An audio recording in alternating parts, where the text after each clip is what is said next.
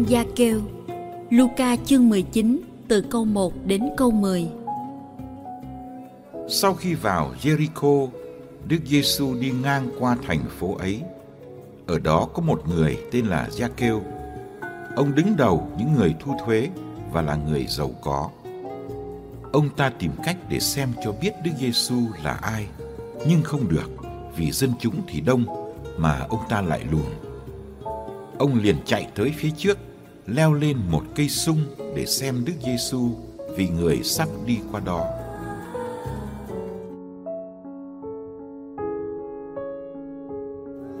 Khi Đức Giêsu tới chỗ ấy thì người nhìn lên và nói với ông: "Này ông Gia kêu, xuống mau đi, vì hôm nay tôi phải ở lại nhà ông."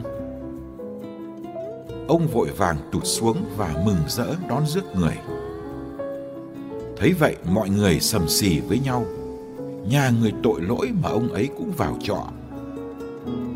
Ông Sa kêu đứng đó thưa với Chúa rằng: Thưa Ngài, đây phân nửa tài sản của tôi, tôi cho người nghèo. Và nếu tôi đã chiếm đoạt của ai cái gì, tôi xin đền gấp bốn.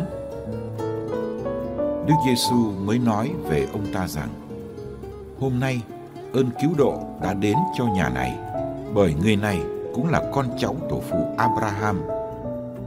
Vì con người đến để tìm và cứu những gì đã mất.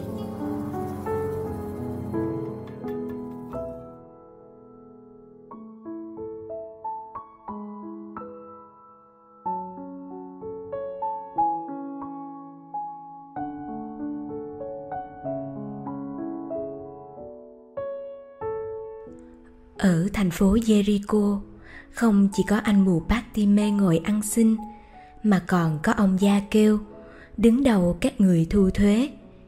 Ông là người giàu có, nhưng thật ra ông là người nghèo vì ông bị mọi người khinh rẻ bởi cái nghề thu thuế của ông. Gia kêu đi chung với đám đông theo sau Đức Giêsu. Ông có một khao khát mãnh liệt là được thấy mặt Ngài vì ông chắc đã nghe nhiều người nói về vị ngôn sứ khác thường ấy. Giêsu không khinh giới thu thuế, trái lại còn kết bè, kết bạn với họ. Giêsu là ai? Đó là người ông tìm cách gặp mặt.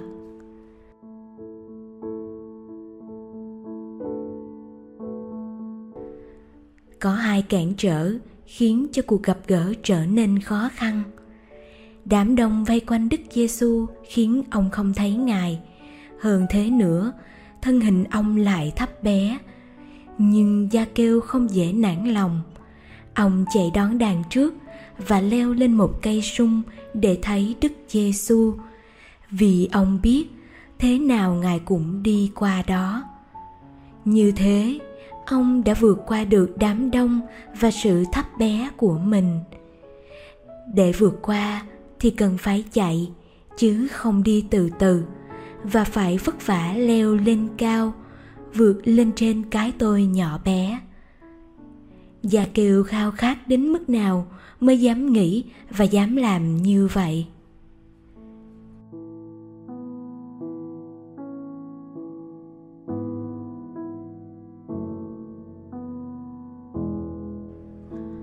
Điều mà Gia Kêu không ngờ là Đức Giêsu đã dừng lại nơi cây sung và ngước mắt nhìn lên ông đang nằm bò trên cây như một đứa trẻ.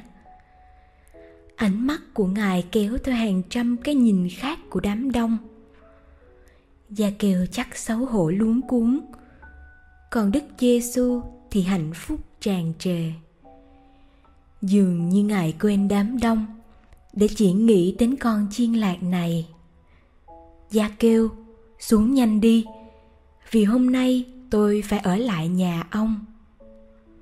Đây là một lời hối thúc dịu dàng và một đề nghị bất ngờ. Gia kêu ngỡ ngàng kinh ngạc trước ánh mắt ấy, lời nói ấy. Ông đã nhanh chóng leo xuống và dẫn Đức Giêsu về nhà mình. Đường từ gốc sung về nhà ông bao xa, ta không biết, nhưng chắc chắn đó là đoạn đường đầy niềm vui gia kiều bỗng thấy mình mất đi mặc cảm tự ti lấy lại được danh dự vì Đức Giêsu sắp đến nhà ông, căn nhà mà ít ai muốn đến. Ông chỉ muốn thấy mặt Ngài, còn Ngài lại muốn vén mở lòng mình. Cách cư xử của Ngài đối với một người tội lỗi như ông đã làm lòng ông tan chảy và mời gọi ông đổi đời. Những thứ ông từng say mê, bây giờ chẳng có gì hấp dẫn. Tôi xin cho người nghèo nửa tài sản của tôi. Gia kiều đã hoán cải một cách bất ngờ, tự nguyện, sâu xa và cụ thể.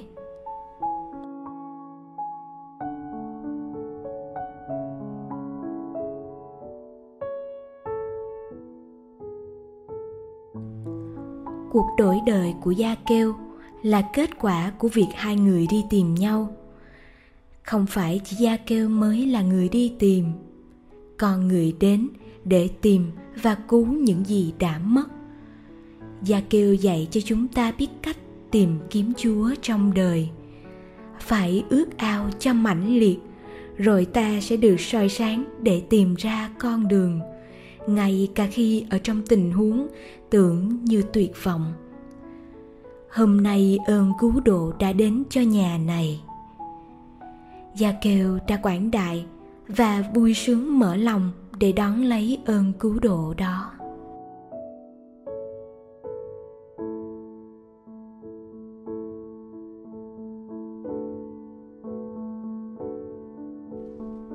Lạy chúa giêsu sám hối không phải là điều dễ dàng bởi lẽ chúng con không đủ khiêm tốn để nhận ra mình lầm lỗi chúng con ngỡ ngàng khi thấy chúa là đấng vô tội mà lại đứng chung với các tội nhân, chờ Gioan ban phép rửa.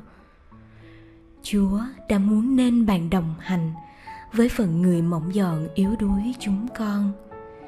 Xin cho chúng con biết thường xuyên điều chỉnh lối nghĩ và lối sống của mình – tỉnh táo để khỏi rơi vào ảo tưởng, thành thật để khỏi tự dối mình.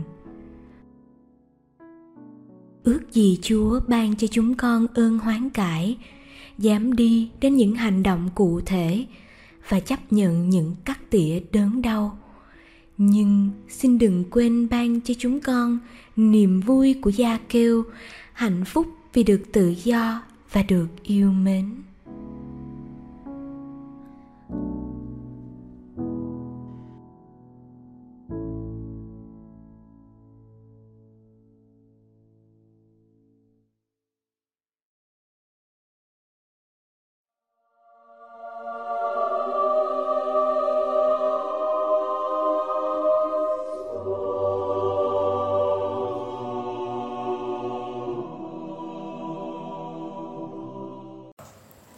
Ngày 21 tháng 11, lễ Đức Mẹ dân mình vào đền thánh. Ngày lễ Đức Mẹ dân mình được cử hành ở Jerusalem từ thế kỷ thứ sáu và một nhà thờ được xây cất ở đây để kính nhớ mầu nhiệm này. Giáo hội Đông Phương rất tha thiết với ngày lễ này, trong khi giáo hội Tây Phương chỉ mừng lễ này vào thế kỷ 11. Sau đó, có quãng thời gian không thấy ngày lễ này trong niên lịch phụng vụ và mãi cho đến thế kỷ 16, lễ này mới được chính thức đưa vào lịch sử giáo hội. Như sự sinh hạ của Đức Maria, chúng ta biết về việc dân Đức Mẹ vào đền thờ cũng qua các văn bản được gọi là ngụy thư. Trong một văn bản không có giá trị lịch sử là tin mừng tiên khởi của Thánh Giacôbê cho chúng ta biết. Khi Đức Maria lên 3 tuổi, Thánh Anna và Thánh Gioan Kim đã lên đền thánh để dâng ngài cho Thiên Chúa. Điều này được thực hiện là vì một lời hứa của Thánh Anna với Thiên Chúa khi Ngài còn hiếm muộn. Mặc dù không có giá trị lịch sử, việc dân Đức Maria mang kiến ý nghĩa thần học quan trọng. Ngày lễ này được coi như tiếp nối lễ vô nhiễm nguyên tội và lễ sinh nhật của Đức Maria.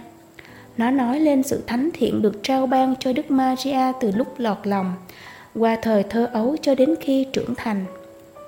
Lời bàn đôi khi thật khó cho người Tây Phương để quý trọng ngày lễ này. Tuy nhiên, giáo hội Đông Phương thật dễ đón nhận ngày lễ này và có lúc còn bó buộc phải cử mừng. Mặc dù ngày lễ không có căn bản lịch sử, nó nói lên một chân lý về Đức Maria. Ngay từ lúc đầu đời, Ngài đã được dâng hiến cho Thiên Chúa. Chính Ngài trở nên một đền thờ cao trọng hơn bất cứ đền thờ nào khác do tay con người tạo nên. Thiên Chúa đã đến ngự trong con người của Ngài qua một phương cách kỳ diệu và thánh hóa Ngài vì vai trò độc đáo của Ngài trong công trình cứu chuộc của Thiên Chúa.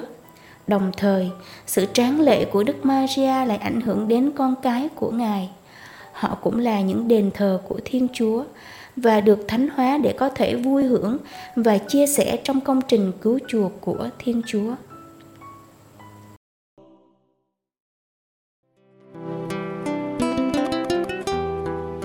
Cảm ơn quý vị đã theo dõi chương trình. Kính chúc quý vị một ngày mới tràn đầy niềm vui và ân sủng của Chúa và mẹ Maria.